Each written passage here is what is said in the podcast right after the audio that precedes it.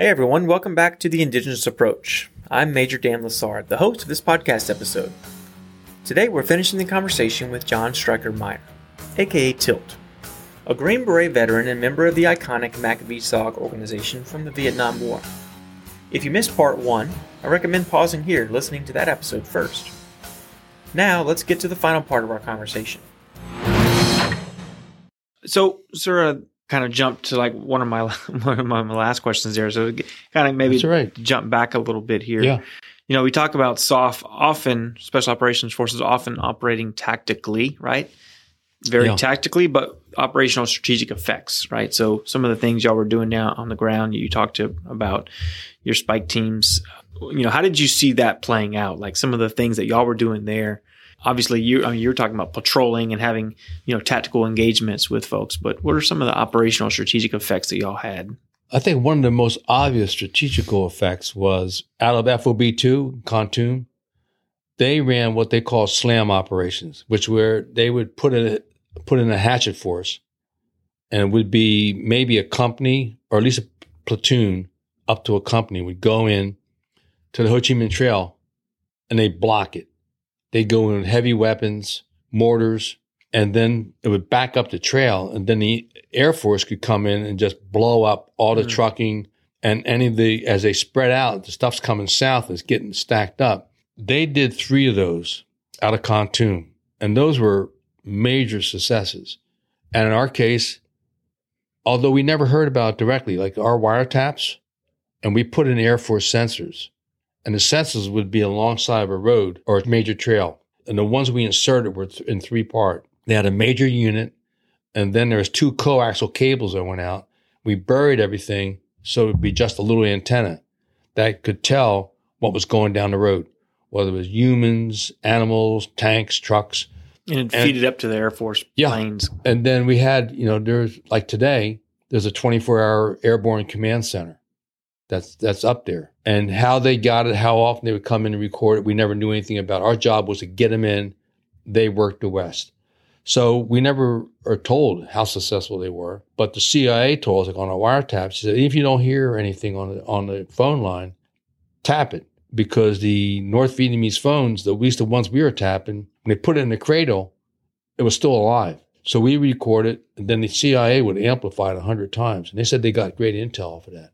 In 1970, had a truly classic SOG mission where after Premier Sihanouk had left Cambodia, the North Vietnamese pushed very hard to get into Cambodia to take over as much as they could. And the southern part of Laos, further west from our area of operations, the CIA had a force of 5,000 men that was engaged by a larger force of North Vietnamese because this was part of their push to go into Cambodia. They were getting hammered. They said, we need SOG to take the pressure off of us.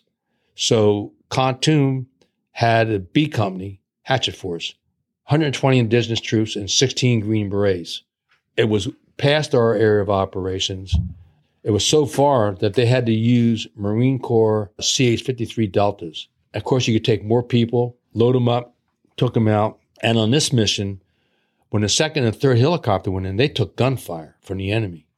And the third helicopter, there were two or three indigenous troops were wounded. I mean, you never had troops wounded on an insurgent.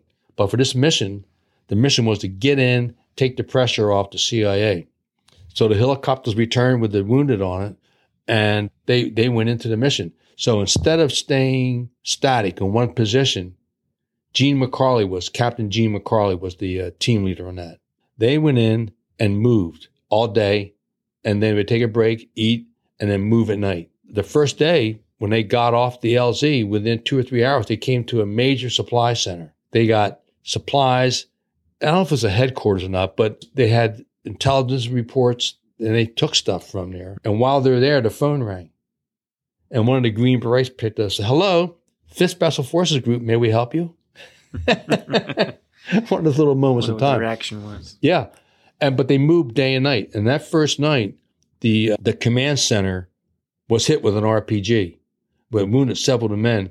And we had one medic, Gary Mike Rose, who was the medic on that case. And the RPG went past all the men, hit a tree, and exploded. So the shrapnel came backwards. cut through his jungle boot, severely wounded his foot, damaged his hand to the point where he still can't use his left hand all the way from those injuries. And several other team members. Two of the indigenous people were severely wounded. So Mike passed them all up. They moved that night. And then the two severely wounded indigenous, they used their uh, ponchos and improvised Mhm. to carry them. And they moved all night. The next day, they kept moving, but they kept having enemy contact. But they couldn't figure, the NVA couldn't quite figure out where they were. But they kept moving and they were drawing more and more resources away from the CIA. So by day four, they had done the mission. Mhm. And in the morning, they came across another major cache. Again, they took more intelligence reports out, packed stuff their backpacks, and then Covey, the fact, told them, "Hey, there's a major storm front coming in, and I can see hundreds, if not thousands, of NVA coming your way. You're going to be in heavy contact soon." Well, they made contact. They had the first few waves. Covey had to leave, and the team on the ground was close to being overrun with the wave attacks. Gene was able to get a hold of an A1 Skyraider pilot by the name of Tom Stump. Tom somehow made contact with Gene. He broke through. They had a lot of clouds. He broke through the clouds, flew over the team, came back, broke through the clouds again, made gun runs that saved that team's life. Literally, the men on that team. So when they finally got to the LZ, the first CH 53 Delta came in, lifted off a lot of the team, one third of the team. Second one came in. Now it's more enemy gunfire. Lifted off. The third one comes in and it got hammered going in, picking up Rose, Gene McCarley. Before the third one came in, the A1s made gun runs and a bombing run and a CBU run with gas, CS. It disoriented the NVA enough they could get on a helicopter.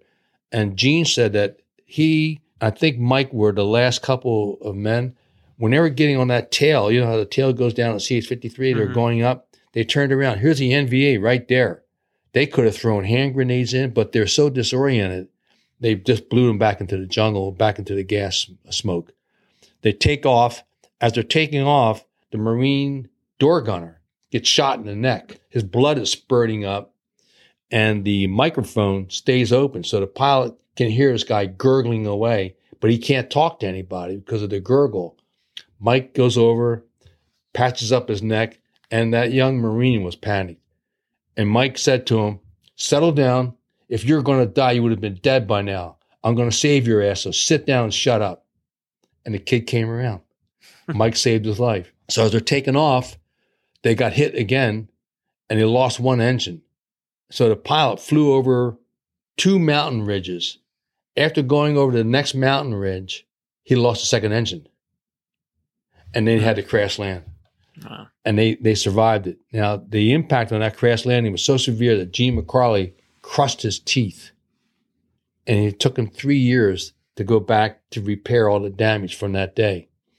But he, Mike Rose, and a couple of other members all got ejected from the helicopter, but they got picked up, came back. They lost one man who was killed on the ground. And when Gene was there on that last helicopter, he had an indigenous troop next to him who was killed in action right there, and they brought his body back too. And Mike Rose received the Medal of Honor from President Trump, October 23rd, 2017, from that mission. And the CIA, they helped to save him by that unorthodox method. That's one of the major missions that was run. Yeah, Yeah, like you said, I mean, large effects, right, from Oh, yeah. small footprints. Because you know, uh, we talked about being the nation's premier partnership force. What we really bring is you're able to have a couple of American Green Berets with a large force of indigenous, you know, partners, and be able to do things like call in airstrikes and you know, and really have big effects on. and stand up against charging troops. I Yeah. mean, wave attack after wave attack. And we had so many teams that, that were able to survive that, or we lost people to it. But the, uh, at least in my case and a lot of the other recon teams, our indigenous troops were just amazing. And whatever we asked them to do, they did it. Know, we always cross trained them. You know, Sal would cross train other team members. He'd look for the sharpest guy to talk about how to do the wiretap. So he trained him how to do a wiretap, which would be, in our case, you climb up a pole or a tree where the wires are, tap into it on the backside, and then cover the wire with mud. So if anybody walked by, they wouldn't see it, Mhm. and then be able to pull it down. And then we trained heavily for the claymores, the ambush, how to put it out. We trained heavily for you know immediate action drills, and then also we would teach them how to talk on the radio. We looked for a couple of English speakers, and we mm-hmm. always made sure that if HEP wasn't there, another Vietnamese who could at least get on the radio and say, you know, whoever is down is down. My name is this name. I need an airstrike here, and tell them how to do airstrikes. You know, and then we also trained them in first aid, basic first aid, to have a medic on the team. Because we never had a Green Beret medic Right. because they're the best in the world. They still are. They're just amazing. The Deltas are just amazing men. So that's some of the cross training we did with them. So they're more than just a trigger puller, you know. Right. And I'm guessing you talk about how much you kind of trained and taught them. I'm guessing they kind of taught you a little bit too. Yeah, they did, and you know, in a way, like it's funny, you know. Now they say, "Well, did you ever run point?" I said, "Hell no. Why am I at six foot two, me and my big gringo ass walking down through the jungle when I got little people? They did it better than me. We never got bit by snakes. I mean, they would point them out. If we're going through, here's a pit viper, here's a krait, or whatever these snakes were, all the time. Mm. And they knew we were gone. And with Sal, once we were on the ground, we had the map, we had the mission plan down. I say, I turn it over to him. He's running point. I make sure, but I never had to worry about Sal. And he had his people trained, know, like Hung and Kwang and Fook eventually became one of our appointment. He was really good. You know, we stayed off the trails, but that's part of our working with our local people. And then even our A camps, it, you know, when they would go into a village, they would do basic stuff, which would be, for example, here's a stream of water running through your village. You should have your your restroom facilities south of your village, Mhm. not north of it. So you you put waste into your stream. Basic things, and uh, of course, our Green Beret medics are just, you know, they're the ones that develop the. They win the hearts and minds of the villages when they go in. Right. That's their first step. Yeah. So a couple other things I'd like to talk about. It's not just special forces as you might imagine the name. Oh, yeah, Right. no. So special forces. I did a little background check. I- I'm at the speed now. Okay. okay. How just how big this is? It's amazing. This actually command. it's one of the biggest, The biggest. elements. Yeah. Uh, twenty three thousand people, eleven subordinate 06 commands. So, but special forces, psychological operations, civil affairs, and special operations, just Right. name it. So, I mentioned psychological operations, and I think that maybe is part of kind of the effect of SOG too, right on on the NVA. Sure. You mentioned a little bit about the eldest son program. Maybe give a little bit about what that was, and just other kind of psyop aspects of kind of what y'all were doing. Yeah, and that with the eldest son, we carried enemy ammunition, AK 47 rounds, mortar rounds that they used, and they were rigged to explode when they used them. That way, we wanted to instill in them concern about their own weapons Right. and ammunition. So if we would come to an enemy cache, if we didn't blow it up, if it was just a small one, we'd insert some of our rounds there so that when they use it, and eventually we got photographs back of AKs that had blown up in people's faces or, or dead NVA soldiers that died from that. I always carried the AK 47 rounds. And where we came to, sometimes we just drop it on the trail, make it look like somebody had dropped it. They picked it up because they were always scarce on ammo. So we hoped they'd pick it up, put it in their cache. We carry the um, 81 or the 82 millimeter rounds for the NVA. Sometimes we carry mortar rounds. But again, an eldest son mission took on a very deadly impact for us. November 30th, 1968, we had a King Bee that was flying out. We had uh, six or seven Green Berets on it, and it was strictly a, an eldest son mission. From an intel report, they picked an area where they knew it was a cache. They flew out and they're en route to that target. They got hit by anti-aircraft fire, and the, the King Bee went down and crashed and killed everybody, including the crew. So that day was one of our deadliest days, you know, and they were just doing an eldest son mission. So you never know when things are going to get turned around. One of our best majors, Major Cuomo, they had picked up an NVA round. I think it was a rocket of some sort. They picked it up and they were going to fly it back to Saigon. When they're flying back, the thing exploded midair. Mm-hmm. Now, was it because of one of those firing mechanisms that goes off with different air pressures? We don't know. But here we lost a major Major Major, who was really highly respected, just a combat troop that was just a, a stud. But to lose a man that way, So eldest son, it really only takes a couple of rounds, right, to work right? because then the word spreads. You know, that's one of the his kind of historic. And they also did leaflet elements. drops. They would do mm-hmm. leaflet drops, and sometimes I'm told I don't recall seeing this myself, but they would have letters that were written from perspective of an NVA soldier. I've been fighting this war for so long.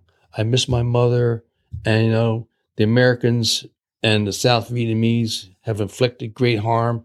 I came down with 120 men. I'm amongst the last three that are still alive, and I got shrapnel wounds, something like that, which have a they had hoped would have a psychological impact. hmm So I'm told they did that. Now I didn't do that personally, but I heard about it. Yeah. So there's, I, I think the sky's the limit on creativity and how you kind of get in, get Oh, in yeah. people's heads and Sure. it has some effects there with psychological operations. So I just wanted to ask about that. I thought it was interesting. And don't forget they did reverse psyops in Vietnam War.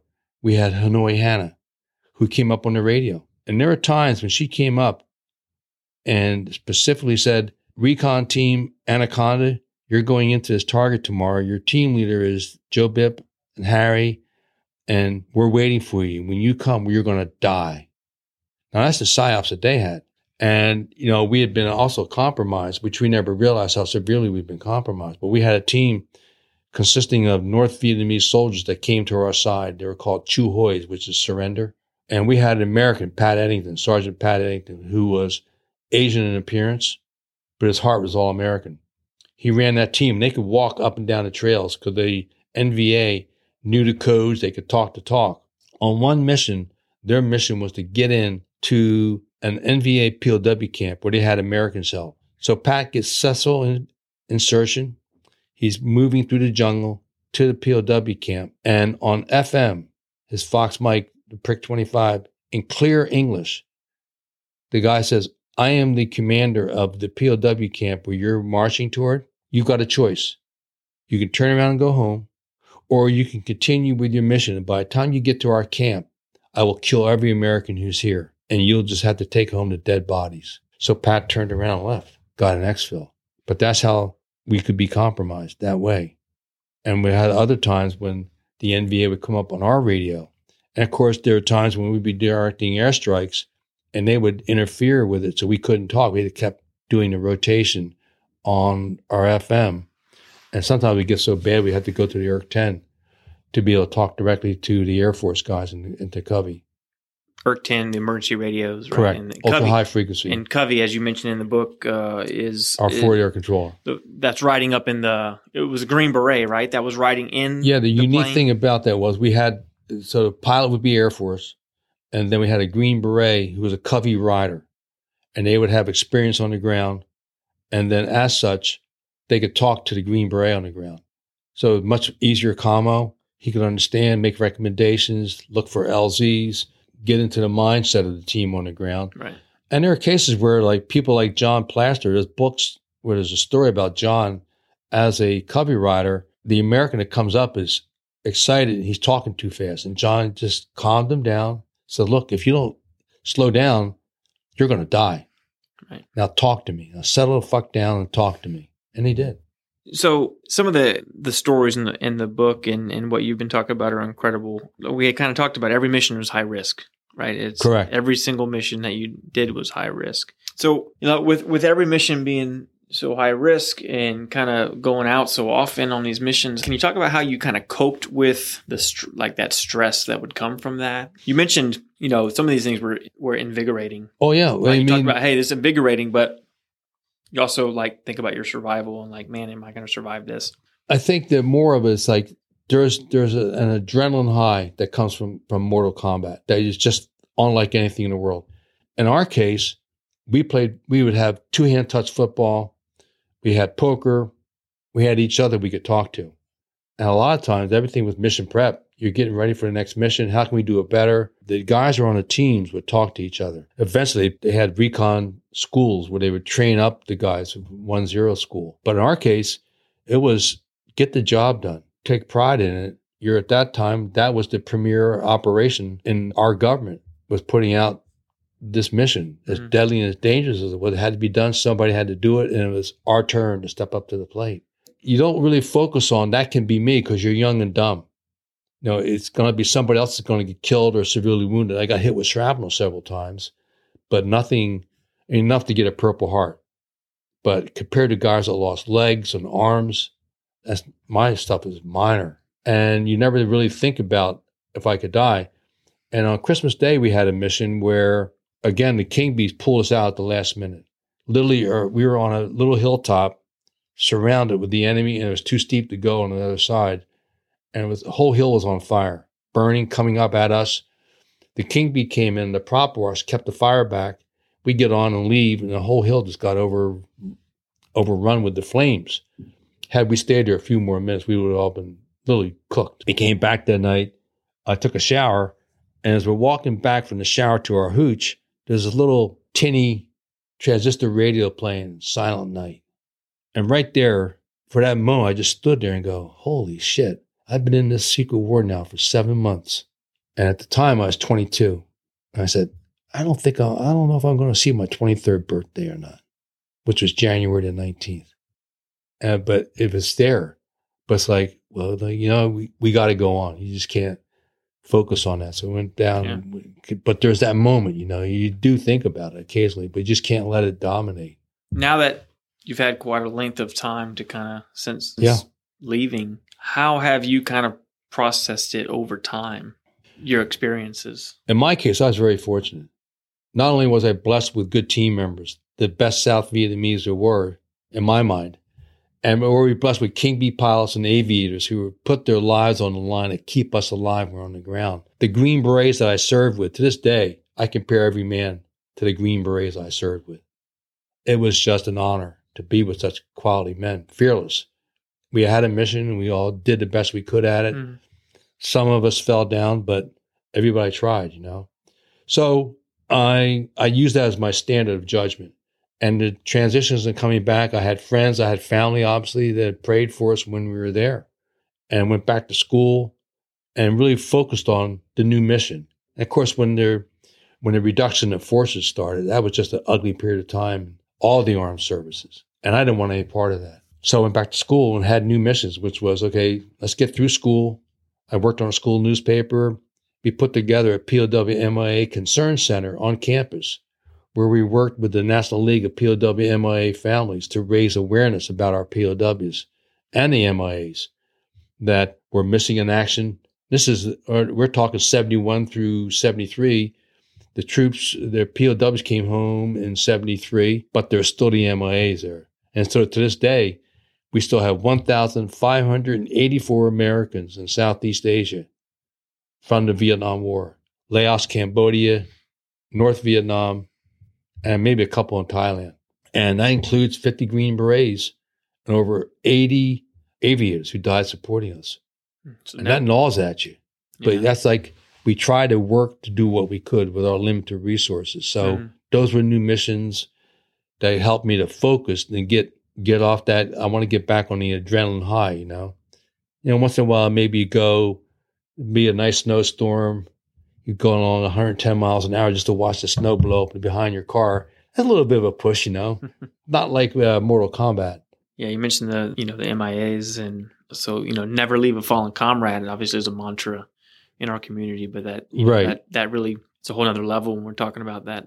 Yeah, there's an additional level here, which is like with Lynn Black and the other team members that had to leave people behind. It's like we got to protect those who are alive right now, and that's the next level you don't want to leave anybody behind. Even when a guy made a bad decision, like the, the team leader did with Lynn Black on October 5th. But you have to do the best you can. And then when it comes down to it, like Lynn's decision was, those of us that are alive, we have to survive today to come back and fight this war another day mm-hmm. against yeah. great odds. That's incredible. I want to ask from your perspective, what is the legacy of SOG? You know, what does SOG mean to Green Berets now? And like, you know, what's the legacy that y'all leave? Behind? Well, you know, I've had the uh, pleasure of doing some Jocko podcasts with Jocko Willink. And since then, I've met different operators from pararescue to SEALs, Force Recon, MARSOC, and Delta Force men. And to the man, they all say what SOG did because of the odds we were up against, the risk factor. I mean, today there's more risk aversion. which is built into the culture to keep people alive. But what we did, they tell me that they built on our shoulders off of that because it was a level of combat and the odds against us were literally us in the Air Force or the Marine Corps gunships or Army gunships are literally stacking up dead bodies that come at us wave after wave. And most of them said they've all had hairy missions, but they feel that the SOG missions were another level of sheer terror and enemy forces that were out to kill us. Yeah. So I like to quote them. To me, it's very reaffirming. If I'm standing there talking to a Delta Force guy who's been to Panama and every mission since, and a lot we'll never hear about because the quiet professionals get the job done and come home and take pride in doing a good job. And that's the thing about special forces. We may never know about a lot of the really good missions. So there's a certain pride in that. And we share that camaraderie spirit, you know. Mm-hmm. And in our day, of course, we couldn't talk about for 20 years. And then now the books are out. And there are some other excellent books, which now you can't even find, like Running Recon by Frank Greco. John Plaster's done three books. He's he's done some sniper books on top of it. What do you want the Green Berets to know or remember? What do you tell them when you you know go to fifth group? You know, oh, Special Forces Association. Yeah, you go yeah. to some of the groups and you talk to Green Berets, maybe the newly graduated ones, or just guys and gals on ODAs right now. What do you, you know? What do you tell them? What do you want them to know? Well, a lot of them. Oh, everybody's so polite that they just want to know about some of our stories first. I'm always happy to talk about it, but I always tell them, hey, you guys have been in. Tell me about your missions, you know? If anything, others have said this, said, we like to build on your shoulders. What SOG did, we want to build. And I've talked to a couple of the Delta operators. One of our complete heroes was Eldon Bargewell, who he and I were E4s together at Phu Bai. Eldon was a fearless recon man. He had a one mission where he was chasing an NVA into a cave. He wanted a live POW, right? He gets shot in the chest. But fortunately, he had put on an NVA vest before. he was taken home as a war souvenir, right? Well, that souvenir saved his ass. Mm-hmm. So he gets shot and he's lying down in this cave with the NVA and he thought he was dead. Then he goes, wait a minute. If I'm thinking, therefore I'm alive. well, he came back and this was a mission where they had gotten a lot of uh, intel his recon team went into a base camp that was occupied by stay behind troops. And they took out maps, all kind of intel. And they had so much intel that the next day, another SOG legend, Jerry Mad Dog Shriver, came in with his hatchet force. And they filled up two or three Chinooks with weapons, intel reports, maps, equipment that were there in that base camp. They ran them off. Well, in Eldon's case, he, he went back and talked to the I Corps commander. And the next day, Eldon and a Frenchman, Doug Letourneau, went on R&R to Hawaii. And Eldon met his first son. He had never met him before. Mm. Eldon's one of our heroes. He stayed in for 40 years, became a two-star, was in Spec Ops, was in Delta Force for I don't know how long, a long time. Both of his sons have served honorably the same way, followed in their dad's footsteps they've just done great work. So for us, today's soldiers, the message is continue the mission, do the best you can, never quit, and always treat everybody with respect because that's what we do. We learn how to work with the people to help them to help themselves. We're there because we know what freedom is, that we like to taste of freedom and help those countries that want to be free from totalitarian regimes of terror, whatever it is, so they can defend themselves. That's the goal. That's a great thing. And we work with the local people. It's just phenomenal experience. In my case, I was just very fortunate, you know, with everything that came together, the people, the missions, and we had impacts. That's to state it lightly. Indeed. well, sir, I think we'll end it there. Proud to sit here with you today and have a conversation about your experience. Well, thank you. I appreciate that. And anytime I get a chance to talk about our stories, because they're not told in schools, that's the legacy. Well, that's the end of my conversation with Tilt Meyer. I hope you enjoyed it. If you want to hear more about MACV SOG operations, check out Meyer's book, Across the Fence The Secret War in Vietnam. Be on the lookout for our next episode, which features author and filmmaker Sebastian Junger for an incredible conversation on what it means to be part of a tribe in today's world and why those going through hardship may actually be the most happy and free of us all.